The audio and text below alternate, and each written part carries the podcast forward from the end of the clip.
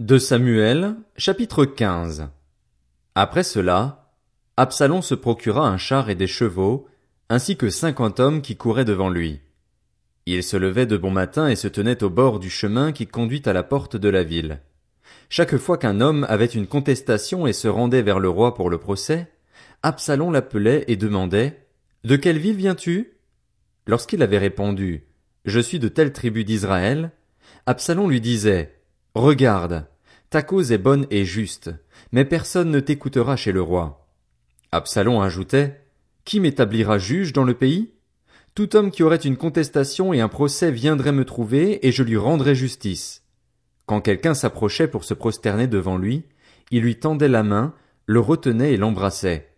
Absalom agissait de cette manière envers tous les Israélites qui se rendaient vers le roi pour demander justice, et il gagnait le cœur des hommes d'Israël.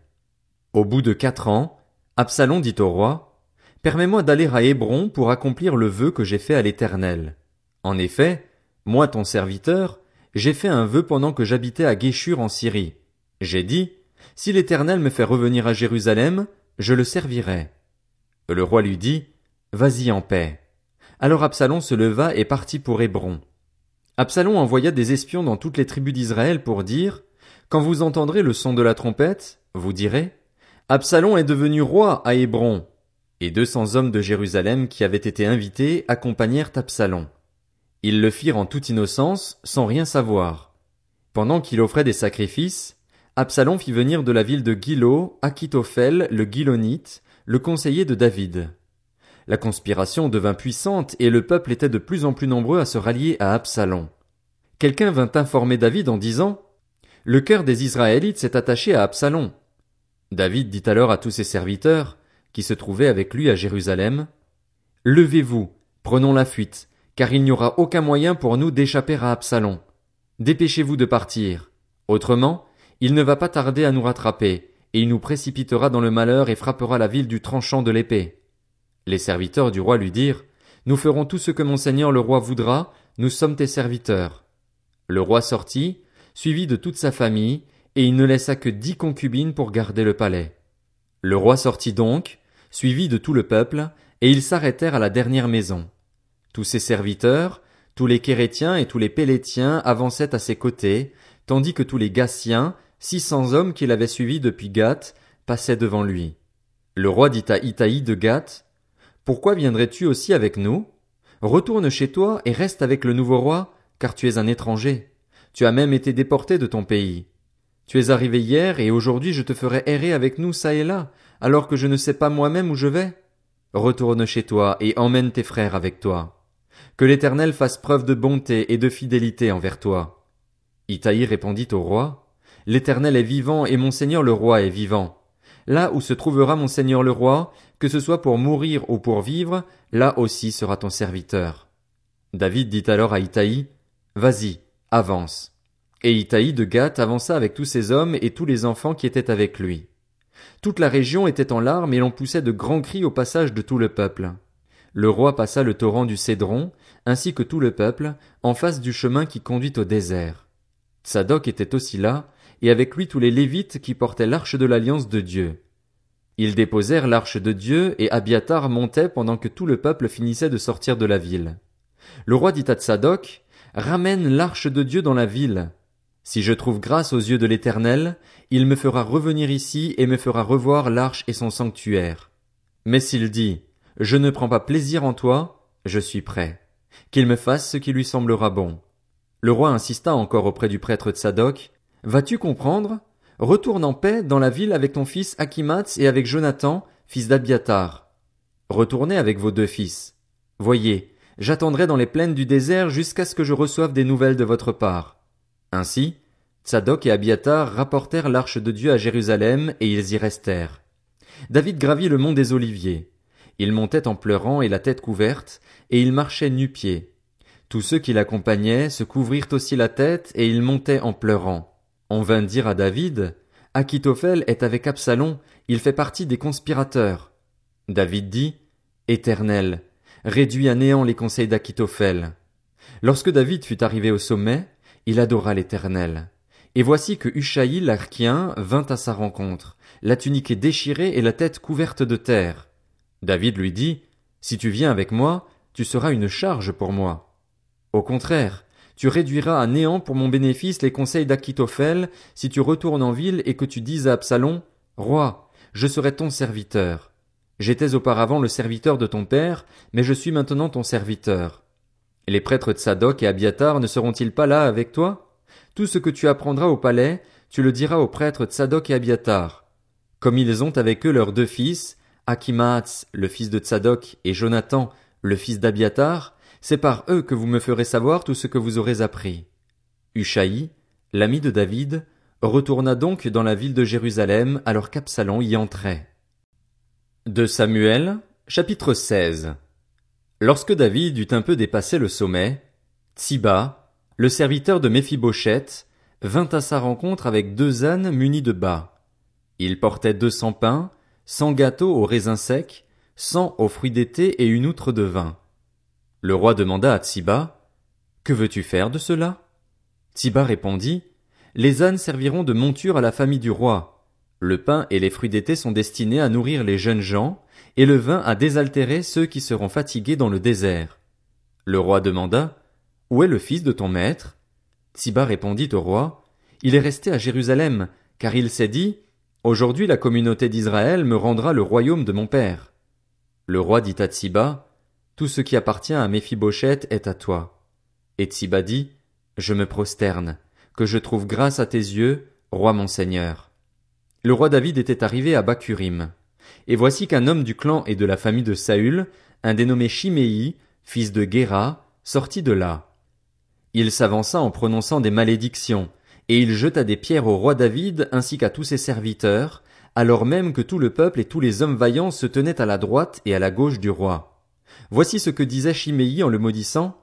Va-t'en, va-t'en, homme sanguinaire, vaurien. L'Éternel fait retomber sur toi tout le sang de la famille de Saül. Tu as régné à sa place, et l'Éternel a livré le royaume entre les mains de ton fils Absalom.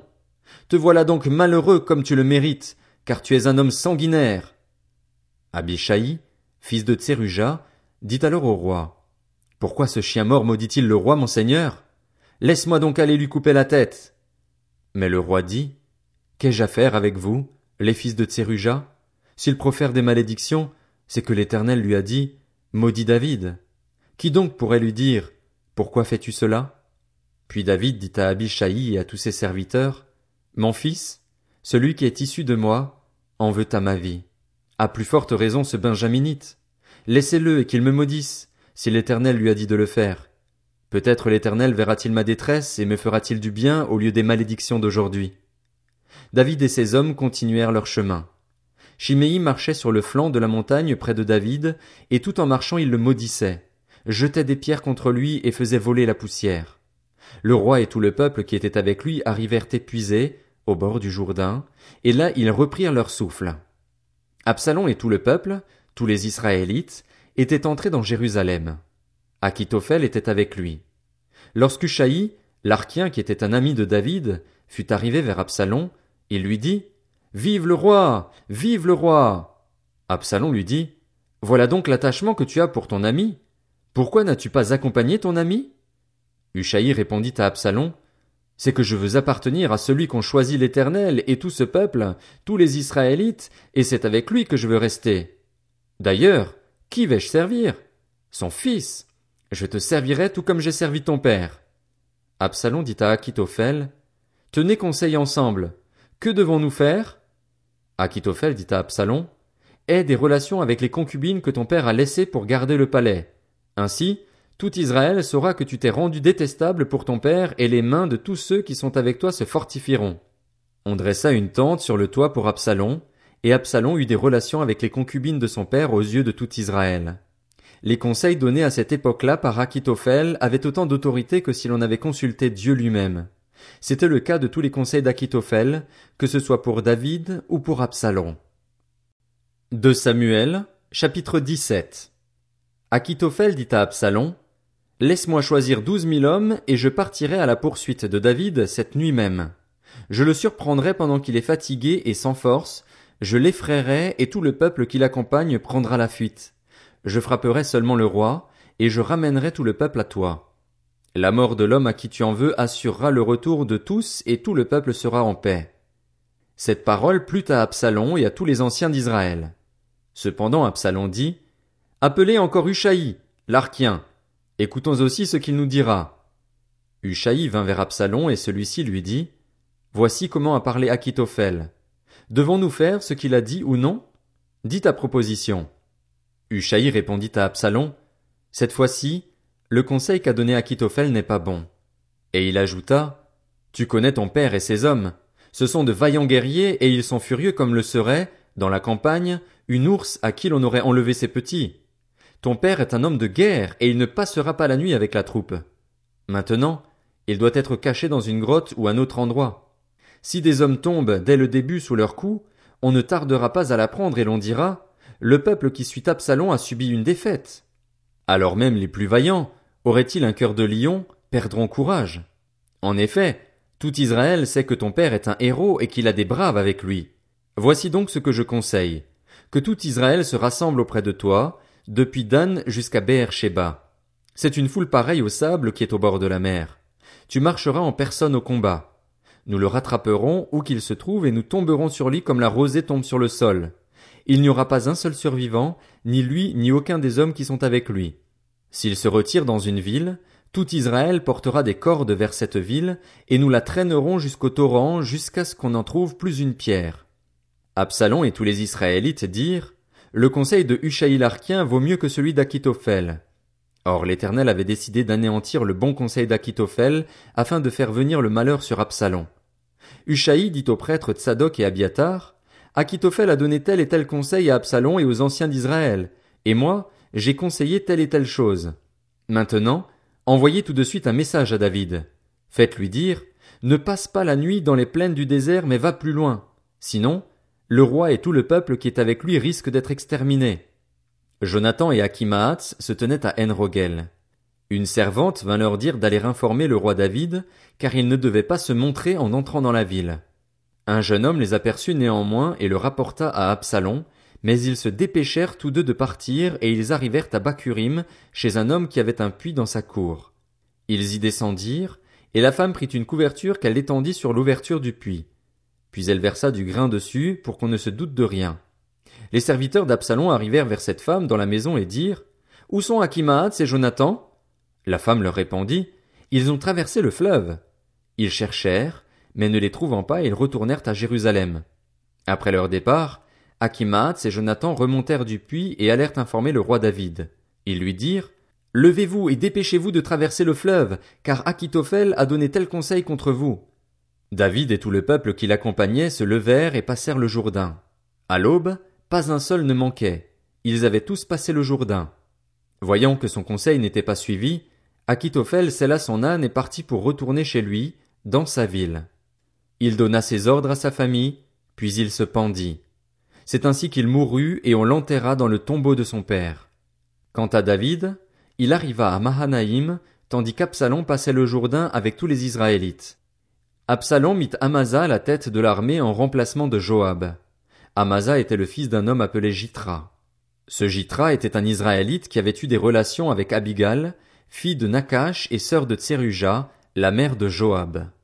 Israël et Absalom installèrent leur camp dans le pays de Galaad. Lorsque David fut arrivé à Mahanaïm, Shobi, fils de Nakash, originaire de Rabat, la capitale des Ammonites, ainsi que Makir, fils d'Amiel, originaire de Lodebar, et Barzilaï, le Galaadite, originaire de Rogelim, apportèrent des lits, des bassins, des potentaires, du blé, de l'orge, de la farine, du grain rôti, des fèves, des lentilles, des pois rôtis, du miel, du lait caillé, des brebis et des fromages de vache. Ils apportèrent ces vivres à David et au peuple qui était avec lui, afin qu'il mange. Ils se disaient en effet, ce peuple a dû souffrir de la faim, de la fatigue et de la soif dans le désert.